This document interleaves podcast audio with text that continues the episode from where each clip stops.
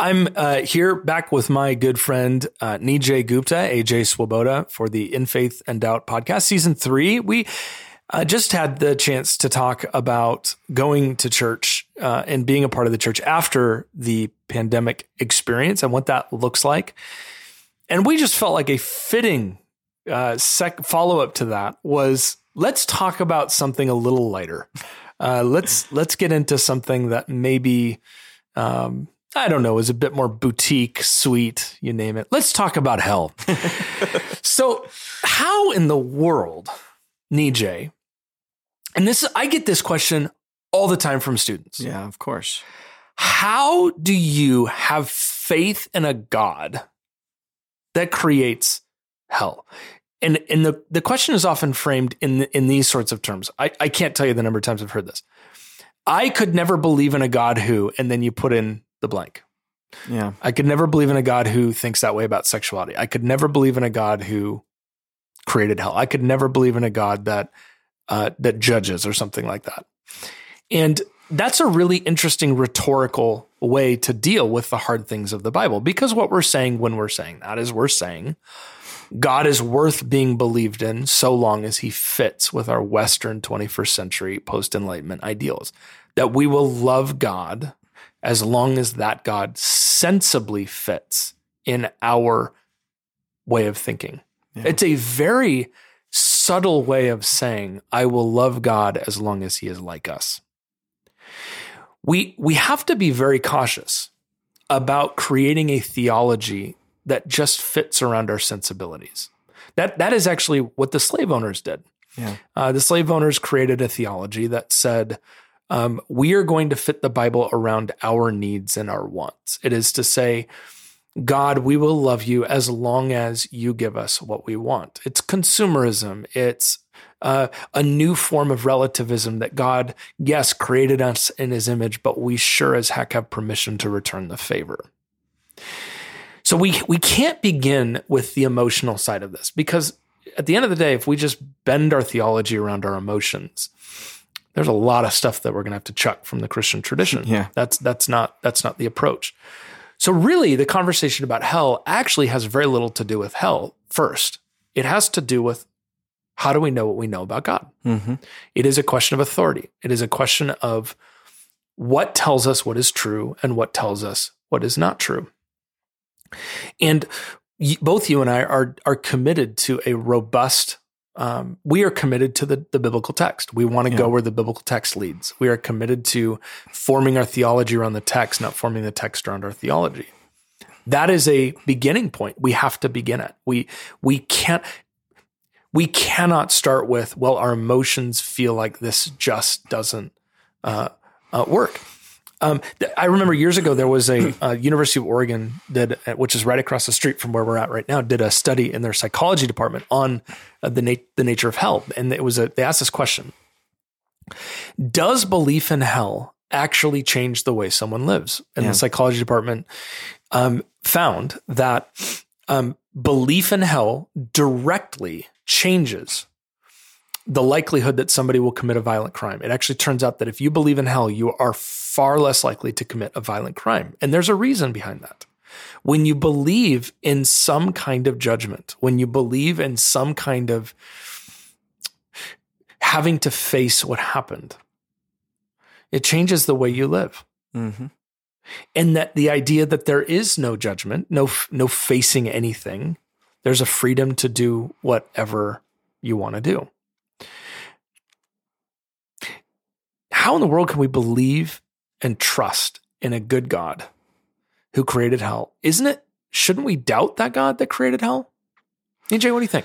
Yeah, again, I get this question so much and it bothers people and and rightly so. I mean, you know, I AJ and I casually sometimes talk about that book Love Wins that was written by Rob Bell like 10 years ago or maybe a little bit longer than that and uh, it was hugely popular, and it kind of proposed um, this idea that uh, you know death isn't the end, and that you know Christ can still minister to you and convince you of the gospel after you're dead, and that love will win, and so forth. Um, when I get into discussions that end up into debates about hell, um, we're starting in the wrong place when we ask what temperature is hell. Mm. Uh, is it 700 degrees? Is it 1,000 degrees? We, we want to get into the nitty gritty. And as you've done just now, the right place to start is the question uh, if there is a God who has created the world, um, is does he have the right to punish? Mhm.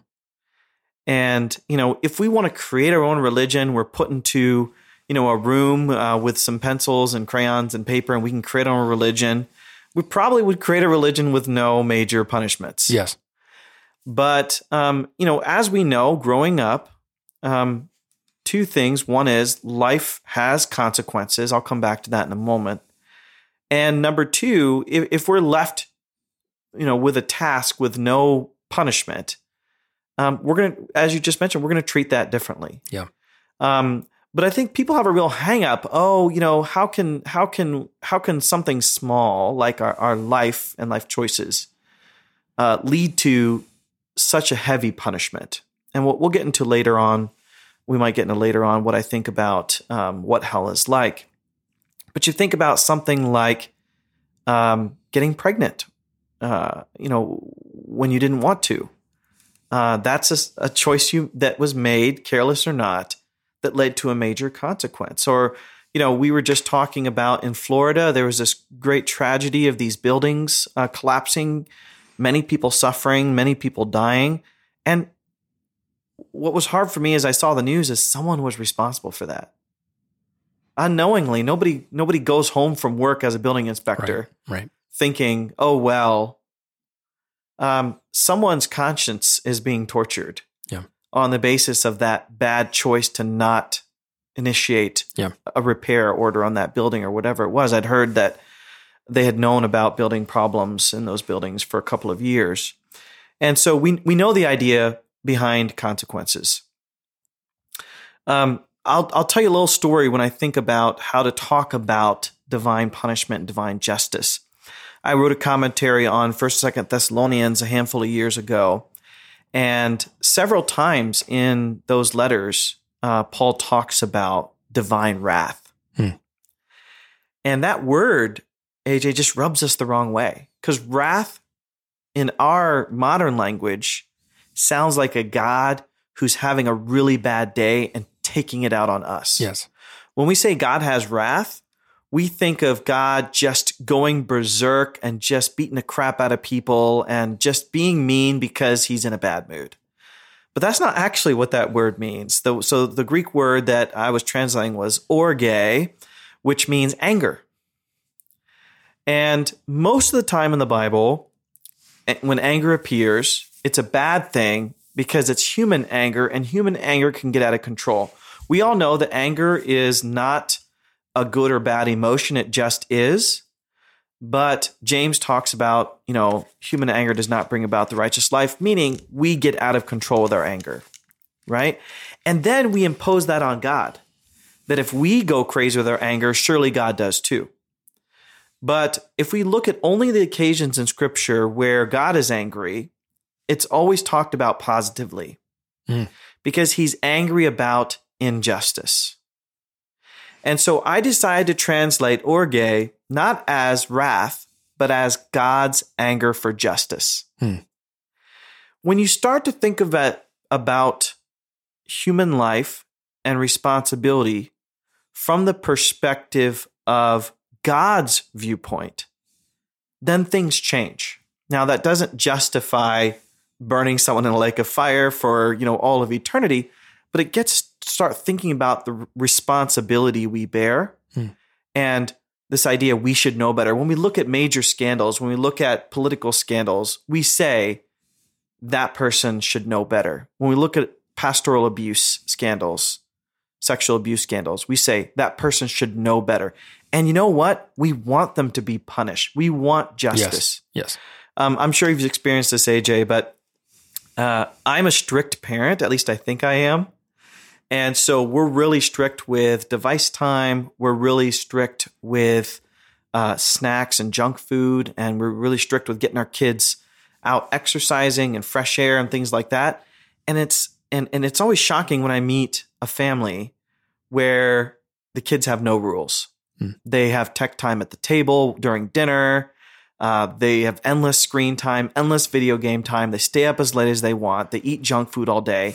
And we look at them and we say, that's not love. Hmm. It's not loving your child to let them do whatever they want. It's enabling. Yeah. I have a responsibility as a parent to say to my kids, you do this again, you're going to get in trouble. Yeah. And so we have to start with the question uh, is it okay for God to, to claim justice? Yeah. When he has given direction and responsibility to the, the creatures that he's created, who we yep. are. Yep. So I hear I hear she saying two things, Nijay, two, two kind of fundamental points. No, number one is that um, that we all have on some level, even the person who doesn't like the idea of hell, at the end of the day, does have a concept of judgment, and and that, that there there is punishment built into their framework. I mean, I, I think, for example, of um, the I can just imagine some of my friends who uh, would say, "I hate the idea of hell," but really want all the January uh, sixth uh, protesters yeah. to spend the rest of their life in prison. Right. So we we we we we don't want God to be the one who judges, but we sure as heck are going to spend our life doing it. Um, that there has to be some level of judgment. We all have it. It's not as though we God is the only one who's just lurking to judge. We actually are quite judgmental ourselves in the sense that we we want there to be punishment. And I think the second thing uh, I hear you saying, uh, Nijay, uh, is that an essential element of love is judgment. In in essence, to to to to to live in a world where the pedophile is allowed to get away with whatever they want, that's not a world of love. Right. That actually you need judgment in order for there to be flourishing of life. That judgment actually becomes it becomes a it, yeah. I mean, when when you go back to Genesis one and two I, and three, it, it's striking, isn't it, that the the serpent comes to the, the the woman and and says, "Did God really say?" So he asks a question, and then immediately after asking the question about what God had said, he says, "Oh, you certainly won't die." Yeah. Uh, D.A. Carson, in one of his uh, book says um, the first doctrine that the the serpent denies is the doctrine of judgment. Yeah.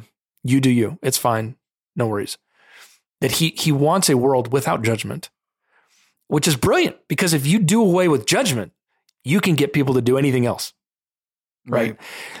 Judgment we see it as as sort of the the the winners of history or something like that. When in reality, judgment is actually God sticking up for injustice. He's sticking. He's he's standing up to injustice. He's standing up to what is wrong. I mean, my problem. I, I actually never let, read Love Wins, largely because I didn't want to talk to people about it. So I knew if I read it, I had to talk about it. Right. But the concept of universalism to me um, doesn't work because it, it is actually mo- more coercive than the idea of hell. Because universalism claims that all will be with and present to God for eternity. Well, that's really bad news for somebody that doesn't want to be with God. Right. It's actually quite coercive. Hell actually, ironically, hell actually protects free will and it protects people not having to be coerced into the presence of, of God.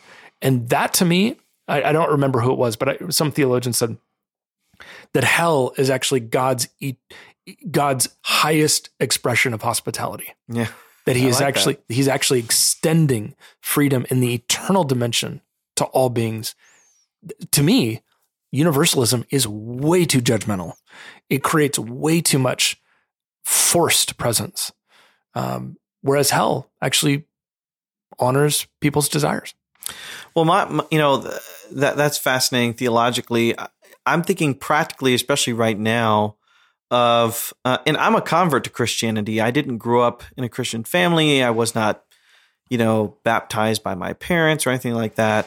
And so, um, uh, you know, I think I have a different experience than a lot of other Christians who kind of just grew up in this nice church atmosphere. Uh, I grew up knowing um, what it was like to not know God mm. and to be far away from God and to discover the gospel and to be really found in this blessed new thing that's given me life and has you know yes. turned my life upside down. And um, one thing we're taught over and over again in the New Testament is the urgency of the decisions we make today. If you just do a word study I did this one time of the word today in the New Testament, in the Bible, but especially in the New Testament. You see there this urgency. Receive the gospel today. Today salvation has come to this house. Today you'll be with me in paradise. Today, today, today. Hmm. And I feel like this universalistic, no hell, everything will be fine eventually gives us no purpose. Hmm. It gives us no urgency to say, what am I going to do today? Yeah.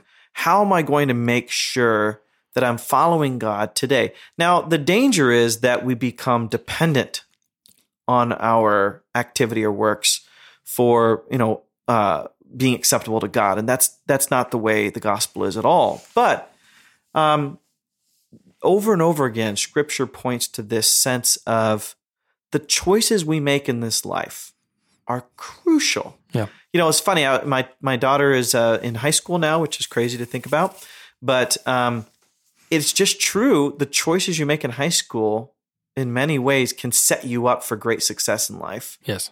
or for you know having to work extra extra hard in college. Um, you can make some really important choices in high school that will set you up for college and for after and relationships and other things. And on the other hand you could do nothing and kind of just party and hang out and and and just kind of glide through.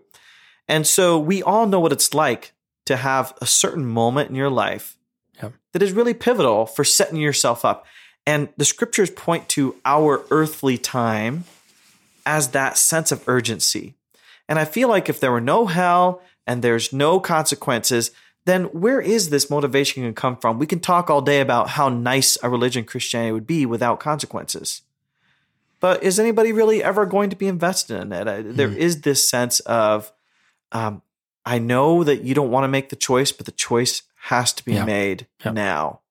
We can't put it off until later, later, later. So hell then becomes Nijay the extension of the trajectory of our life. It becomes if if my current way of living never had any change, you know, if I was a completely self-centered narcissistic person who had no life oriented around the life of God, hell simply becomes the after party. It just becomes the the the continuation of the same story. I mean, isn't that the parable of the the, the parable of the rich man and Lazarus, where you have the story of uh, Yes. this beggar who uh, uh, you know, day in and day out um, begs for food from this rich man. The rich man um, eventually dies, goes to Hades, and then while he is in Hades, he he begs the the the poor man to bring him a cup of water.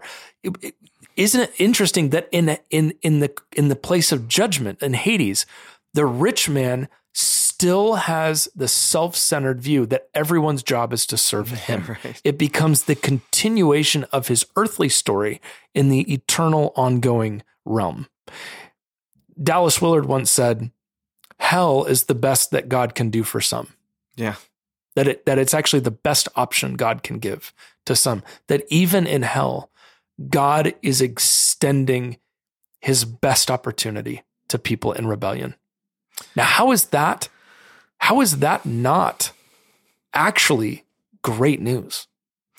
I mean, yeah, I mean, hell's a con. But you and I both know people. We're not talking about something this abstract. I, I, I, I have family members who this is a conversation about somebody. We're talking about people, real people right, that we know. Okay, um, but doesn't that speak to God's goodness that God honors honors us and and gives us the desires of our of our heart? You know, I um a few decades ago, I think, um, this was a real crisis for the the famous pastor writer John Stott. Um, he was, you know, in the midst of of studying this issue, and and he came to uh, change his view on hell. Famously, uh, he originally had a view of what's called uh, eternal conscious torment. ECT, yeah. Uh, and he came to a view that's called now annihilationism, or there's some other terms for it, um, where where the person is not conscious, um, and it, you know, and I think one of the arguments is, you know, we're in heaven someday, and many of my extended family are are Hindu, and and uh, they like Christianity, but they don't have a commitment to it. Um, and how can I enjoy, you know, eating French toast, you know, and bacon in heaven? Hmm. Uh, when when I you know I think about all my relatives uh, suffering uh, in in in hell, um, one thing that I tell my students is the scriptures don't speak literally about what hell is like. We don't know the, the scriptures don't say what hell is, they only say what it's like. Hmm. In the same way, Jesus says the kingdom of heaven is like. Yes. He doesn't say the kingdom of heaven is. So, for example, rivers flowing with milk and honey. I'm lactose intolerant. So, I would rather if they were flowing with almond milk, maybe some cashew milk. Um, touch of honey is fine. Uh, but um, these are metaphors that we use. That doesn't mean hell is metaphorical, but we don't know exactly what it's going to be like. I'll tell you honestly, because hell is one of those things that does keep me up at night. Mhm. Uh, it does trouble me, and I don't feel good about it. And I don't ever want to say that um, I've come to a view that is just neat and tidy and everything's fine. But um, you mentioned uh, C.S. Lewis before.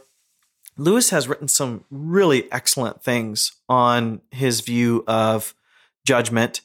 And a couple of things really stand out to me that reflect, I think, a really healthy reading of Scripture. One is when Scripture talks about uh, hell as eternal.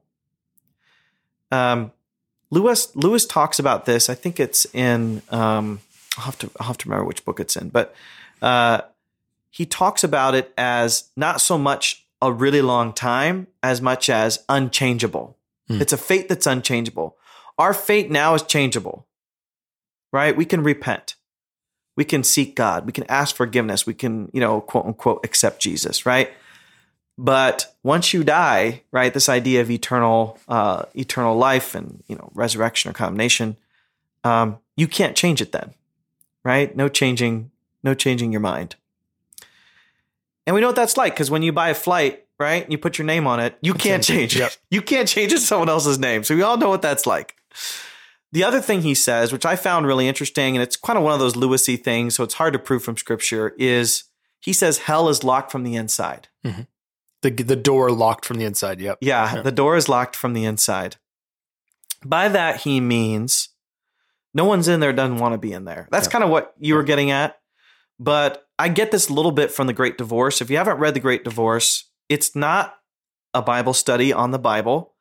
It's an imaginative kind of allegory of of um, light and darkness, so to speak.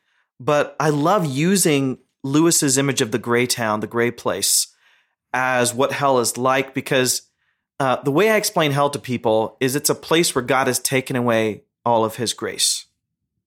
He's removed his grace from there. And so you have this place, this gray place, and it's even scarier in some ways than hell because it's a place where people continue to move further and further away from Yeah. each other. Yep. And all they do is fight and bicker. And what's funny is they don't know they're unhappy.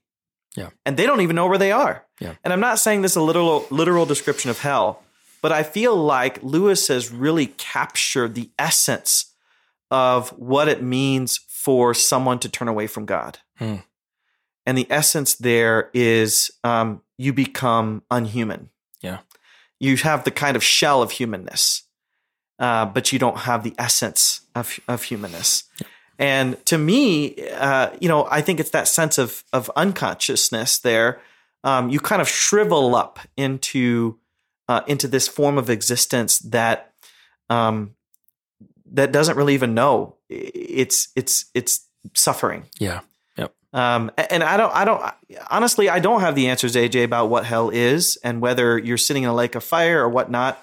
But I will tell people, and I truly believe this, um, it would break God's heart to see a vast majority of his creatures suffering in torment for eternity. I mean, Yeah. that God is compassionate and gracious. However, it works out, We will still believe that in eternity. We're not all going to go up to heaven, me and AJ and all of our Christian friends, and then say, "Oh man, I thought God was gracious, but now that I've seen more clearly what hell is, geez, Yeah. I don't know how." But the scriptures, at the same time, tell us that God will uphold justice for what He expects from His creatures, and that the time on earth is crucial that we make the right choices to give our give our lives over to God.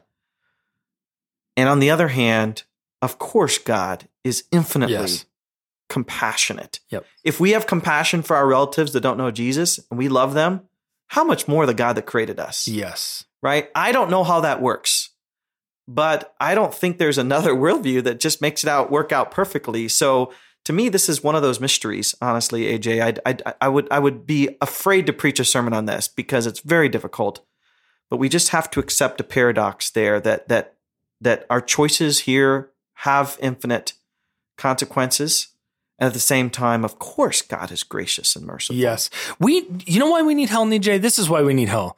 Aside from the fact that scripture that, that Jesus talked about it way more than he talked about heaven. Why do we need it? We need it because followers of Jesus need the concept of we need hell. Yeah. We need we need to know there is judgment for us. And when I say that, I mean when you look at all the references of Jesus uh, in the New Testament to hell, the group that he most constantly warns about hell are his own disciples Yes, absolutely. that hell actually plays a, a consistent role in holding Christians accountable to the gospel that they proclaim to believe. And I love that, by the way, you said, I know that you said it intentionally because you are a Greek savant and know your languages quite well. You did not say that God tortures, that God torments. Yeah. And actually, the, the word torment, when you uh, referenced the rich man and Lazarus story, um, at the very end, the rich man says, I'm here in torment. hmm The word torment uh, is found very rarely in the New Testament, but one of the other main occasions it's found is when Jesus is a, a little boy, 14, 15 years old, and he gets lost in the temple, and his parents, uh, he, he, he get, gets left behind in the temple. His parents, Mary, Joseph, the family, go back, find him. They confront Jesus and say, We have been anxiously searching for you. The word torment. Yeah. The idea of torment is not torture, it is losing something you love. Yeah.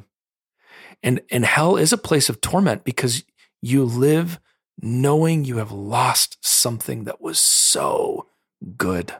It's not torture, it's inner torment. It's a constant knowing what has been lost. When you have lost, I had a friend who was writing his PhD, got to year four, and he spilled water on his computer and he never backed it up. He never finished PhD. He's still to this day, uh, still ABD. He never finished. Four years of his life Hmm. living in torment, knowing what could have been. Christians need to know we are held to account for this good news that we believe. And, Well- and, and, and to just jettison it out is actually just a way of saying God will never judge us. Yeah, and I, I like that you said that the message is for uh, you know the, the people inside uh, you know of this community. Um, there are occasions where you know it was preached outside, but same thing with the prophets. Um, Yeah. You know, we were just my wife family was just on vacation, and we uh, we saw a bona fide soapbox hellphone, hellfire and brimstone preacher, and my kids have never seen one before, so they just stood for a while and gawked and took it all in. and what's funny is they think they're these, you know, soapbox preachers, they think they're just like the prophets. But the prophets predominantly, not always, but predominantly were condemning Railed, yeah. Israel. Yep. They weren't condemning the nations. No. They weren't being sent out on a mission trip to go condemn the nations. They did do that, but They did not the sometimes. predominant. No, the main thing was, you know, the language we used in seminary was covenant lawsuit. Yeah. They're they have briefcases and dark glasses, and they go in and they open up and they say, "Hey, listen, Yeah. you you know breach a contract." And um, you know, it's funny. I've brought this up before with friends. You know, I read Jonathan Edwards in seminary, and he has a famous sermon, "Sinners in the Hands of an Angry God." Yes. Yes.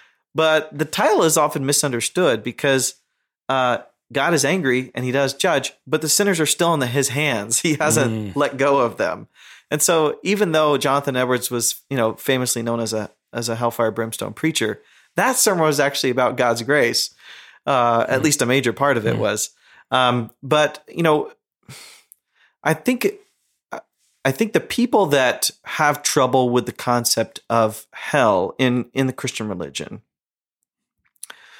uh, they kind of take for granted um, how much of how much that's a part of God's wider concern for making the world right Hmm. And making the world right, as you've mentioned before, requires justice.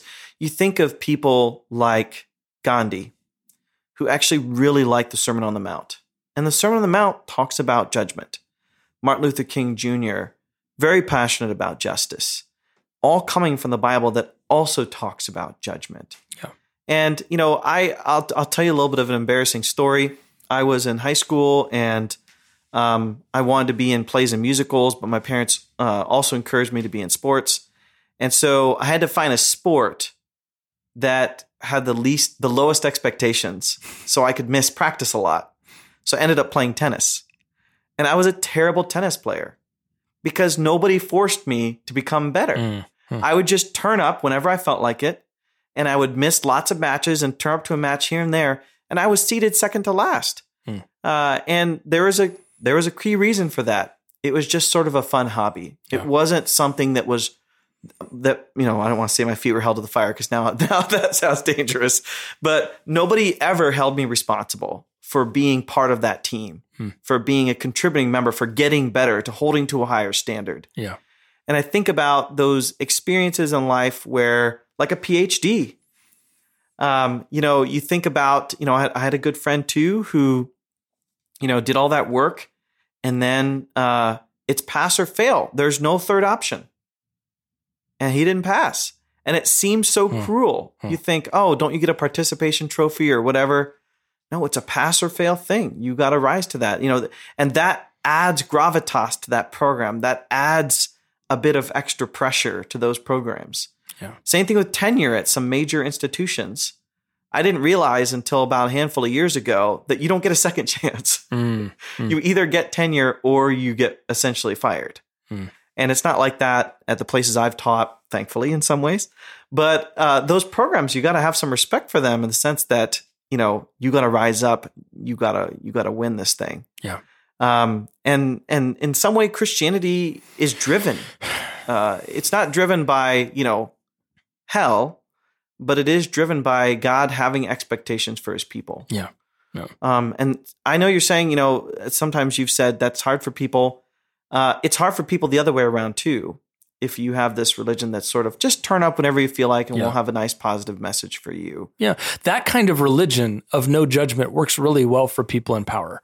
Yeah. Um, when you've never been hurt, when you've never been harmed, the idea of a religion without judgment is the greatest news in the world because there's no injustice.